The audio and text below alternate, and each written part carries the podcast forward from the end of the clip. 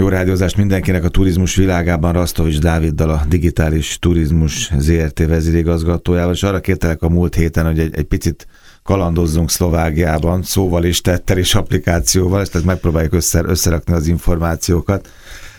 Nagyon örültem, mert én mondtam, hogy van egy jó pár élményem különböző régiókból, ugye Kassa, Nyitra, Pozsony, Árvai régió, ezeken a helyeken jártam az elmúlt egy évben, te meg azt mondtad, hogy nagyon sok mindenhez, nagyon sokféle érdekességet, előremutató fejlesztést, applikációt és sok minden mást is találtál. Nagyon érdekes dolog, hogy tényleg többször említetted már Szlovákiát, és hogy a természet csodái, meg a fejlesztések, a fejlődése is önmagáért beszél. Én gyerekkoromban jártam sokat Szlovákiában, nekem a Knédli maradt meg a hopoki sípája.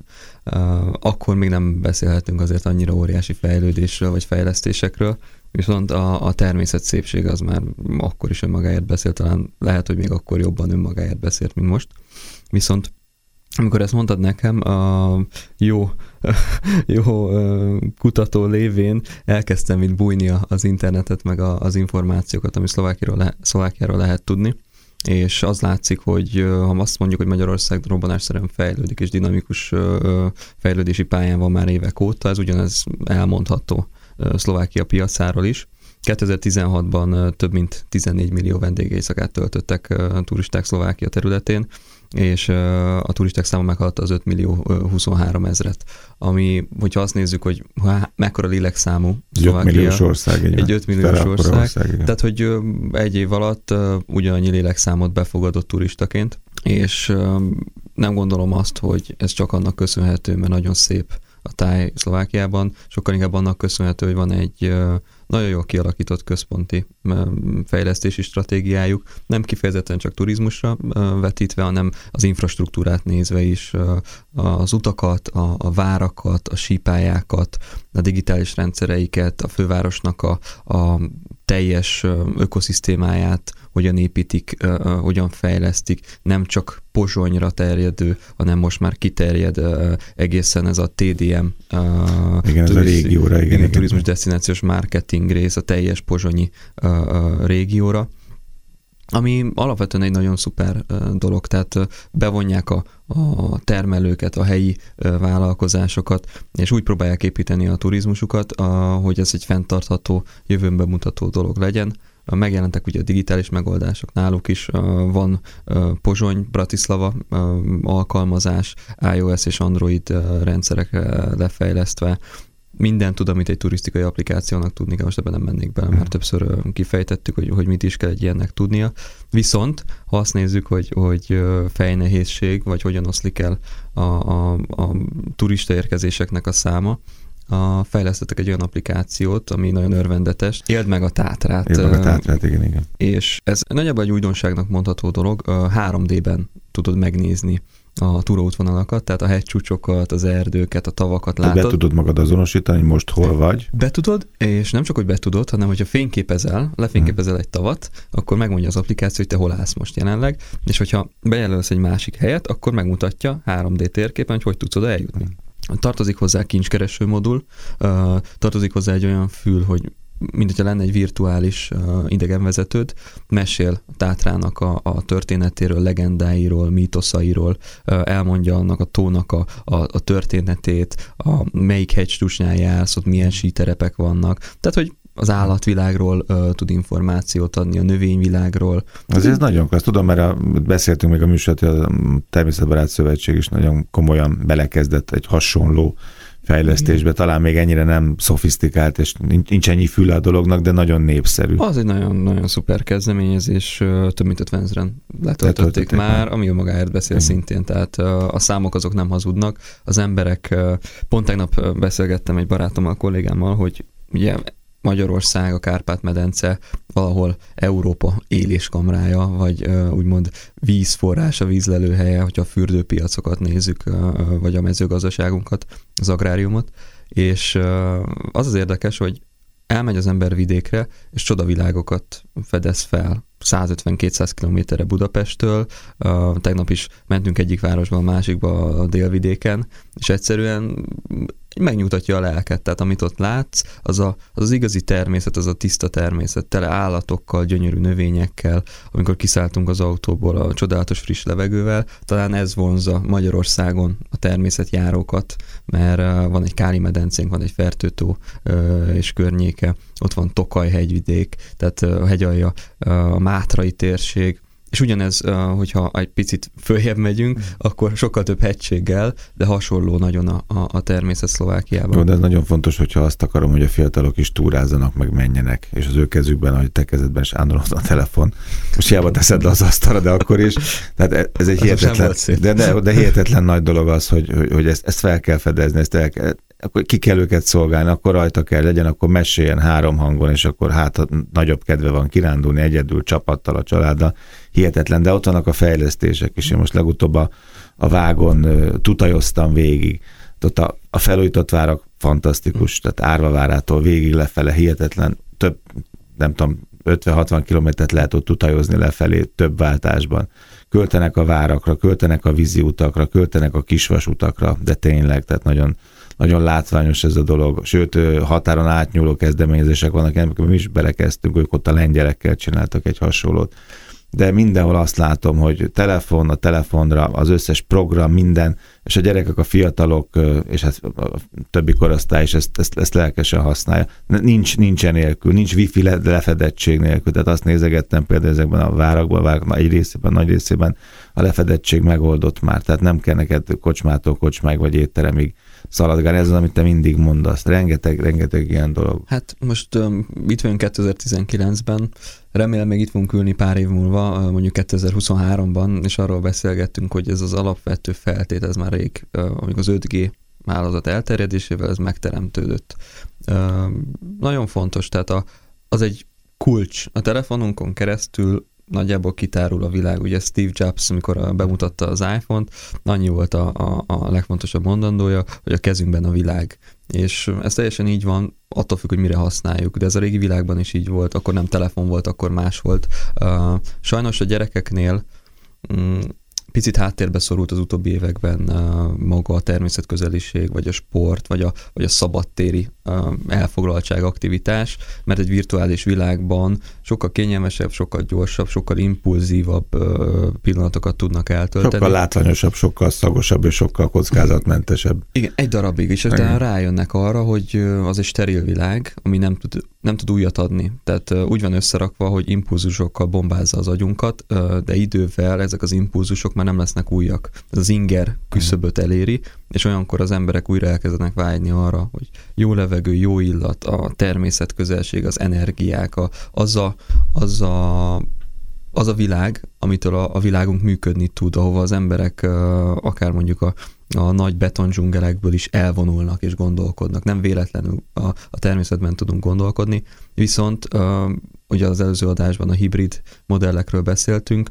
itt is megjelent az, hogy oké, hogy természet, de most lehetőségünk van felfedezni a természetet úgy, hogy a műholdak által az egész vidéket fel tudjuk térképezni, és tényleg a kezünkben ki tudjuk választani, hogy jobbra megyünk, balra megyünk, mit csináljunk, látjuk a térképen, hogy ott mi lesz. Ami régen ugye nem volt, régen csak ugye a nyomtatott térképek voltak, útvonalakat láttunk rajta, és nagyjából ennyi impulzust kaptunk. Ez egy sokkal interaktívabb, talán edukációs vagy evangelizációs tevékenység is, most gondoljunk bele.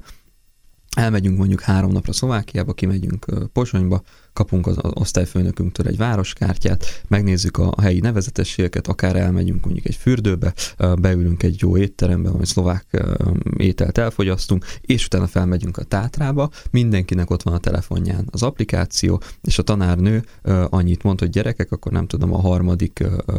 programot nyomjátok meg, és elkezd mesélni a legérdekesebb történetekről, a legendákról, az ott élő embereknek a múltjáról maga a telefon. Ami nekem nagyon szimpatikus volt az összes régióban, és ezt te is említetted már Pozsonynál, hogy régióban gondolkoznak. Tehát nem azt mondják, hogy itt van egy nagyváros, és akkor, vagy város, és akkor, vagy egy vár, vagy bármi, és akkor ott mindent leszedek a turistán, hanem menjen máshova, és kölcsön máshol is.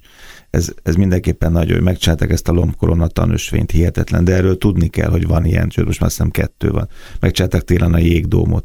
Tehát azon túl, hogy mi gondolkoztunk a a kicsit tévesen a strapacskában, a knédliben, meg a sípályákban, úgy Donvali, meg amit mondtad, a hopok, meg a jasnál, mit tudom én. Szóval ezen túl rengeteget fektetnek abba, hát vagy itt az idegenforgalmi hivatal, meg a szlovák kultúraháza, ugye Rákóczi, hihetetlen mennyiségű program, sajtótájékoztató van. Ők nagyon komolyan számítanak a magyar vendégre, és igen, csak ez szerinted hogy van fordítva, azt is tudom, hogy évente 6-8-10%-a nő a magyar vendégek száma, és már túl megy ezen a síp programokon. Hogy ez fordítva vajon hogy van? Tehát mondjuk itt Magyarországon, Budapesten, a szlovákokban mi mennyire gondolkozunk, mint potenciális vendég? Budapestnek nem csak a megítélése, hanem a mindennapi élete is megváltozott, amióta átvehette ezt a rendkívüli elismerést. Mm. Pont tegnap voltam moziba, és realizáltam azt, hogy a harmadik olyan hollywoodi film, ahol Budapestet emlegetik. Ez nem véletlen, tehát hogy lehet, hogy butaság, amire gondolok, de valószínűleg olyan dolgokat építenek bele a filmekbe is, amíg az embereknek, a fülének jól hangzik, jól cseng. Tehát az, hogy megnyertük Európa legjobb desztinációja díjat, az sokkal nagyobb elismerés, mint ahogyan mi ezt értelmezzük. Az egy óriási dolog.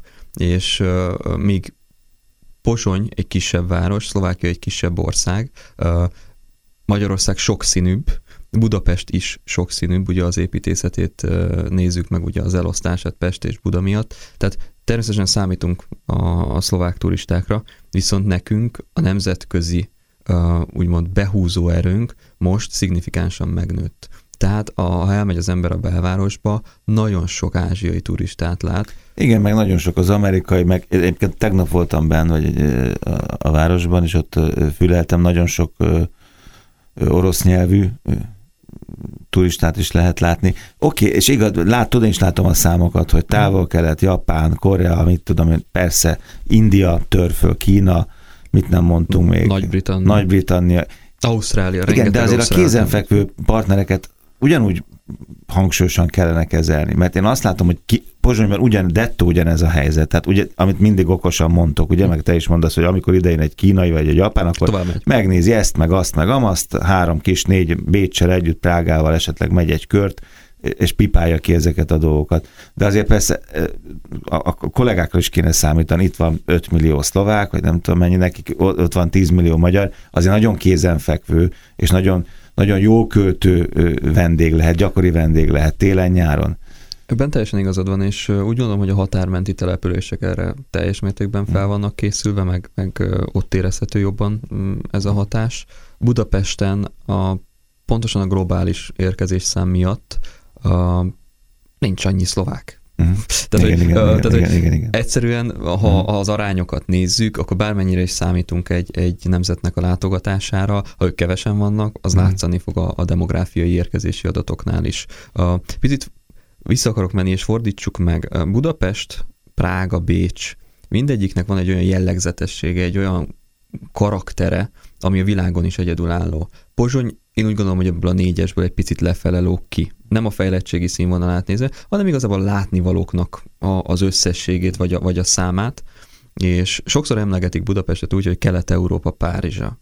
De és én ezt utálom. Tehát én úgy mondom, hogy... Oké, én meg azt mondjuk, hogy egyedülálló, nagyon szép, és mi nagyon szeretjük, de nem vagyunk mi elfogultak. Most komolyan, de szerintem hát, nem. Ott van Velence, ott van Róma, ott van Barcelona, hát ez mind egyedülálló, ott van London, hát minden egyedülálló a maga nemében. Valahol van egy különleges kisugárzás ennek a városnak, ami szuper. És ezt a különleges kisugárzást az infrastruktúrának az emelésével, fejlesztésével most egy olyan szintre emelték, ami már nem csak egy különleges hangulatot vagy karaktert ad neki, hanem ez egy szuper hely, tehát a szemnek tényleg az esti panoráma, de akár a napközbeni is, az egy hihetetlen látvány. És emellett úgy az egész hangulata és a nyüzsgése, tehát egy romantikus, nyüzsgő, sokszínű főváros, úgymond Közép-Kelet-Európa közepén, és megfizethető áron, ez egy nagyon fontos dolog. Tehát én úgy gondolom, hogy eljön az az idő majd, amikor úgy emlegetnek majd más városokat, például mint Ázsia Budapestje. Nagyon remélem, főleg úgy, hogy a Hősök terét Kínába felépítették egy az egybe, ami egy elég furcsa dolog, de a hajszál milliméter pontos mását felépítette egy város, mert annyira megtetszett nekik a tér. Tehát talán kici kínai, hanem egy az egyben. Nem kici, olcsó kínai, jó rendben. Tehát Szlovákiában úgy gondolom, hogy a természet, a magas Tátra, az egy világszinten egyedülálló hely. Tehát az ottani fenyvesek és az utak. Ugyan, mint Erdélyben, hogyha elmegyünk Székelyföldre, és megyünk át a hágókon, ott is egy olyan világ tárul elénk, amit máshol nem nagyon tudsz megtapasztalni. Máshol mást tapasztalsz meg, de van annak a vidéknek egy romantikája, és értem ezt nem csak román, tehát Erdély, Székelyföld, Szlovákia, Magyarország, Újvidék, tehát hogy ezeknek a térségeknek így összképében is van egy átsengése, most kifejezetten szerintem tudod, hogy mire gondolok, de azért érezhető, hogy ez valamikor egy terület volt. A következő 10-20-30 évben is úgy lesz, hogyha nagyon messziről jön valaki.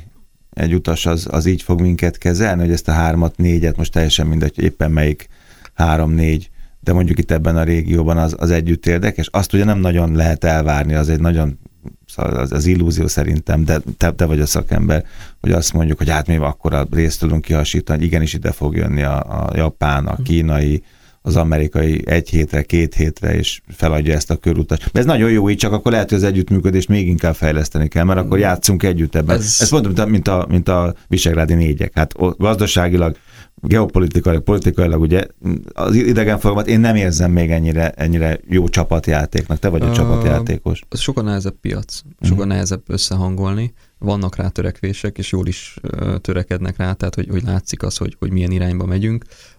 Picit utopisztikus gondolat, hogy idejön valaki 1-2 hétre. Igen, az gondolom. Viszont ami biztos, ugye idejön 5 napra, tehát Közép-Kelet-Európát nézi meg, és abban benne van Prága, Budapest, Bécs és Pozsony. Biztos vagyok benne, hogy Budapesten 2 napot fognak eltölteni az emberek, hogy a többit hogy osztják el. Az legyen az ő dolguk, de egy biztos, hogy Budapest már nem egy egynapos város, vagy egy kétnapos város. Egy dolog van, amit jól csinálnak a szlovákok, és amit itt kigolyóztál, az mi a legjobb, ami legszimpatikusabb neki? Amit neked azt mondod, hogy ez hiányzik, ebben nekünk lépni kell egyet előre. Úgy gondolom, hogy most már mi is azon a pályán vagyunk, hogy lépkedünk. Nem ugyanazzal a stratégiával, de hasonlóan. Amit ők megcsináltak, az az, hogy időben reagáltak a nemzetközi trendekre. Tehát azt mondták, hogy jó, nincs annyi történelmi épületünk, és a többi, tehát a közterületi wifi-t, a Bratislava kártyát, a Bratislava alkalmazást. Hát azért mondjuk a várok ott vannak, csak úgy mondom. Persze. Jó, de igazad van az épített, rendben, igen. Tehát, hogy azokat az ökoszisztémákat kezdték el fejleszteni, ami a digitalizációval kapcsolatos. Nagyon jót mondtál, csak ebben most nem menjünk már be, de Puszta Sándor barátom mondta, aki könyvkiadó, író, újságíró, meg nemzetközi borlovag, és ilyen borvidékeket derít fel Szlovákiában, meg a várakról ír könyvet, sok minden más csinál, hogy nagyon jó, például ebben is nagyon jók voltak, hogy a borászatokat hogy kezdték el fejleszteni. Például rájuk eső tokai részt hogy kezdték el, és a marketingük lehet, hogy csomó mindenben. Ugye mi azt mondjuk, hogy gyengébbek a boraik, ők más gondolnak erről, majd a világ eldönti. Ez is egy szubjektív. Igen, de a marketingre előbb léptek rá, és ebben a közös gondolkodásban, meg ebben a fejlesztésben, meg az uniós pénzek felhasználásában. Tehát biztos, hogy ökoszisztémában, digitalizációban, és amit te mindig itt evangelizálsz, ebben lehet egymásra figyelnünk. Mindenképpen. Talán, amit ugye kiemeltél, ugye történik egy fejlesztés, annak visszhangot kell adni. Ha nincsen visszhangja, az olyan, mint nem is történt volna meg. A mai világ így működik. És annyi attrakció van, így van. Tehát annyi attrakció, azt tudni kell prezentálni a megfelelő módon, a megfelelő csatornán. Hát igen, mondjuk itt Budapestnek van egy olyan hátránya, hogy mondjuk nálunk kiesett azért 20-30 év, tehát mondjuk, hogy a Balaton régiót nézzük, akkor azok a fejlesztések, amik most megvalósulnak, azoknak mondjuk 30 évvel ezelőtt kellett volna megvalósulniuk, tehát akkor reagáltunk volna időben. Ennek vannak úgymond olyan komplex, összetett feltételrendszerei, amik nem voltak adottak az utóbbi időszakban, viszont nagyon érdekes lesz követni, hogy a következő 3-4 évben, ha lemegyünk Balatonra mondjuk most, és 3 év múlva, hogy akkor milyen szignifikáns fejlesztések és változások lesznek mondjuk a strandokon, vagy az odavezető utakon, ugye végre megépül a bekötő a gyorsforgalmi úthoz, ami mondjuk 10 perccel rövidíti le az északi partra érkezést. Tehát ezek is olyan dolgok, hogy Badacsony, Badacsony jelenleg egy nagyon nehezen megközelíthető hely. Gyönyörű, csodálatos, tényleg aki oda megy, annak leesik az álla, jók a borok, jók a kaják. De egy olyan zárvány? Hát zárvány, mert még leérsz mondjuk Balatonfüredre 1 óra 20 perc alatt, addig Badacsonyba 2 óra alatt érsz, vagy 2 óra 10 perc alatt, ha meg dugó van, akkor meg aztán megmondja az applikáció, hogy mikorra. Tehát, hogy az meg már messze van. Mert akkor inkább azt mondják az emberek, hogy jó, autópályán lemegyek déli part, leágazik, és akkor ott vagyok a parton rögtön. Tehát ezen a téren el vagyunk maradva, de hát ezt mindenki tudja, és mindenki ezért próbál tenni, hogy ez ne így legyen. Rastovics Dávid, a Digitális Turizmus ZRT vezérigazgatója volt itt velünk megint. Köszönöm szépen, és jövő héten találkozunk. Köszönöm.